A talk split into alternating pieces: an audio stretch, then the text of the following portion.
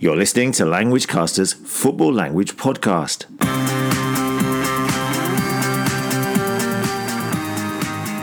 Hello, everyone.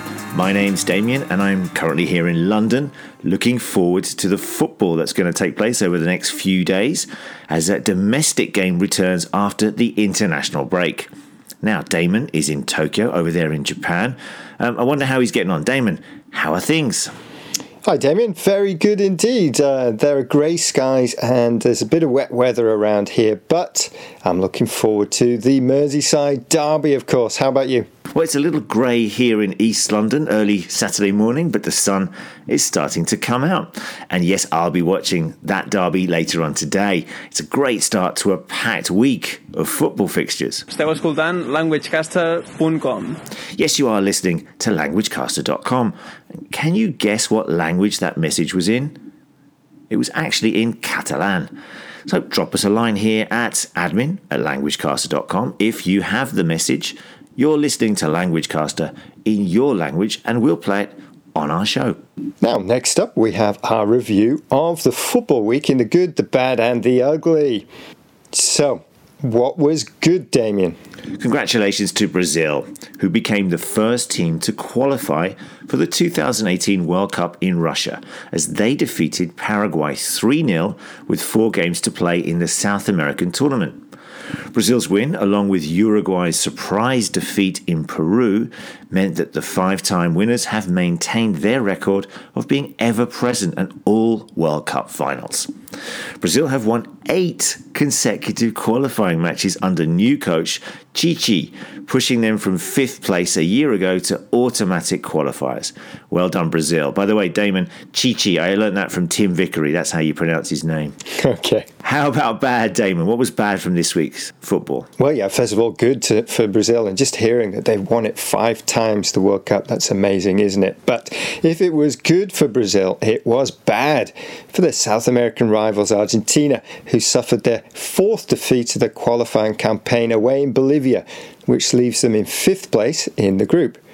Now, this would enable them to enter a playoff against the Oceania winners, which will be New Zealand, to qualify for the finals, but they're only one point ahead of sixth place side Ecuador, and sixth would mean not qualifying for Russia next summer. The Argentinians have also been rocked by the fact that their star player, Lionel Messi, has been suspended for four matches for verbally abusing an assistant referee in their game against Chile.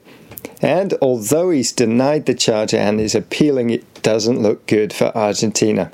What about ugly, Damien? Well, sticking with the international football theme, this story is of a club versus country row.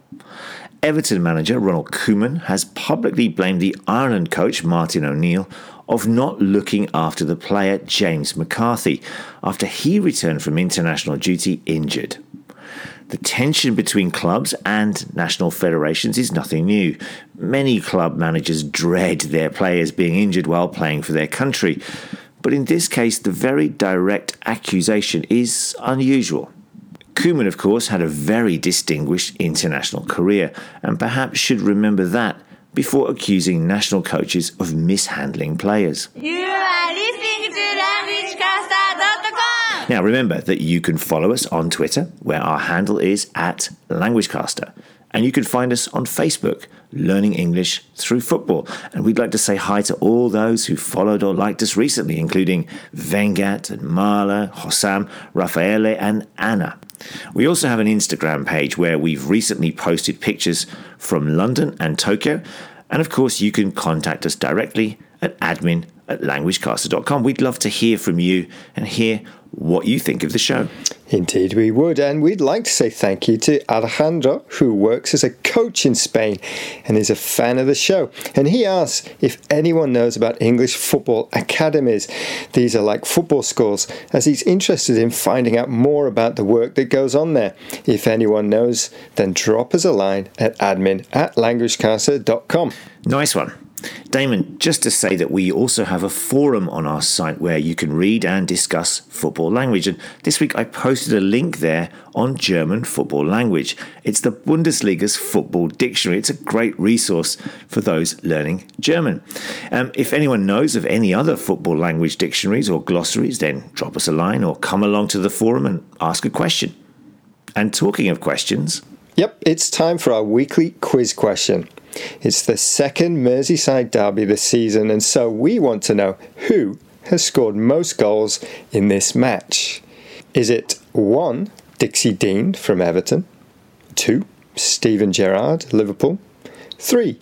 Ian Rush, Liverpool, or 4. Peter Beardsley from both Everton and Liverpool? And we'll have the answer at the end of the show.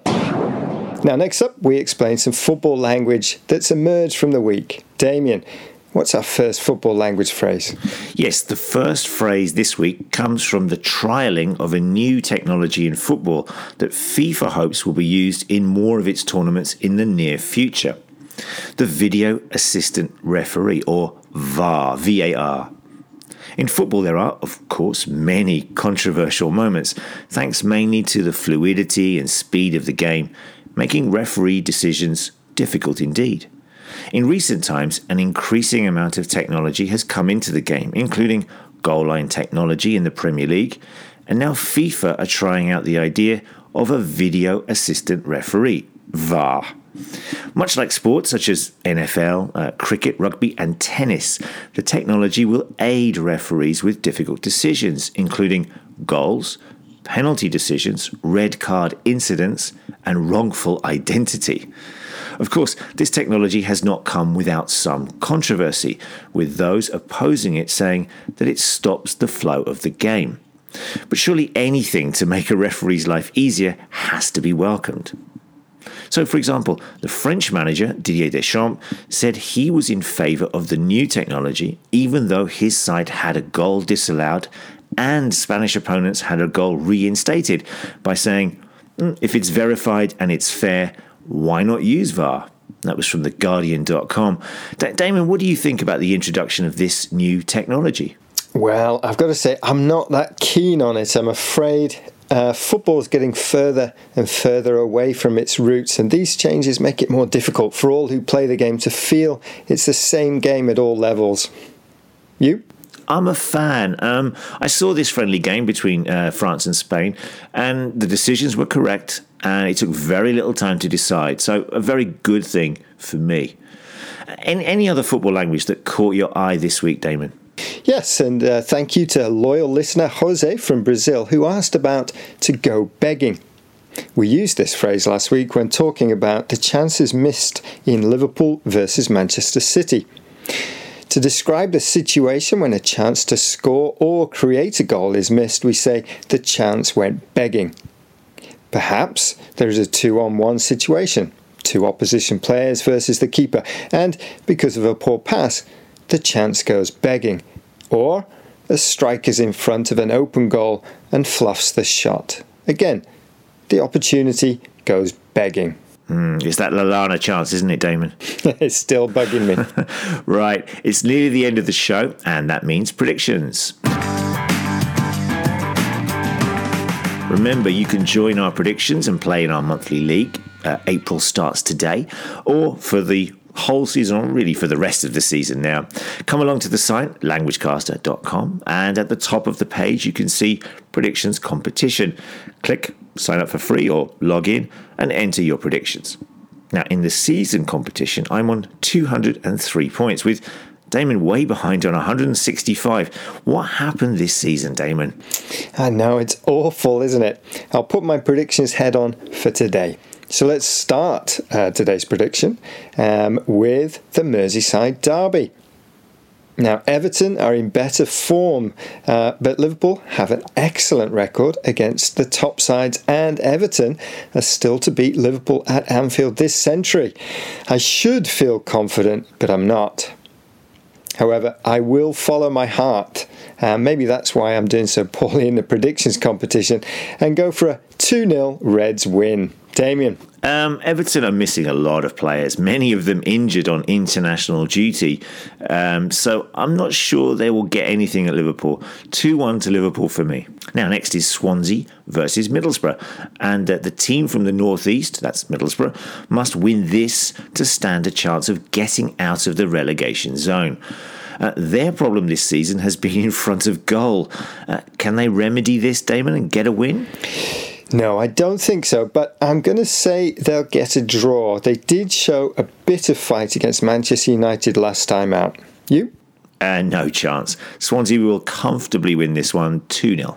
Okay, and our last game is Arsenal versus Manchester City. So this is another big clash at the top, and Arsenal will be desperate to put in a good performance against one of their rivals for the top four places. Equally, City will want to put some clear blue skies between themselves and Arsenal, but two draws in the league in their last two outings is not great form. I'm going to go for a 3 1 City win, though. Damien? Um, I think this one will finish as a draw, maybe 2 2. Now, in our question earlier on in the show, we asked which player has scored most goals in the Merseyside derby. Damon? Well, Dixie Dean, Everton legend, managed 19 goals. Steven Gerrard, Liverpool legend, got 10, while Peter Beardsley from Everton and Liverpool scored 7. But Ian Rush, Liverpool netted 25 times in Merseyside derbies. So well done if you knew that Ian Rush was the Merseyside derby's all time leading goalscorer. Of course, we'll have another quiz next week. Yes, well done uh, if you got that one right. And uh, don't forget to add your predictions for April as there are games uh, this weekend and on Tuesday and Wednesday next week. Damon, who do Liverpool play in midweek? Well, Liverpool host Bournemouth on Wednesday. How about Spurs? And we take on Swansea City away from home. Tricky enough. Okay, everybody, enjoy all of the football and see you next week. Bye bye.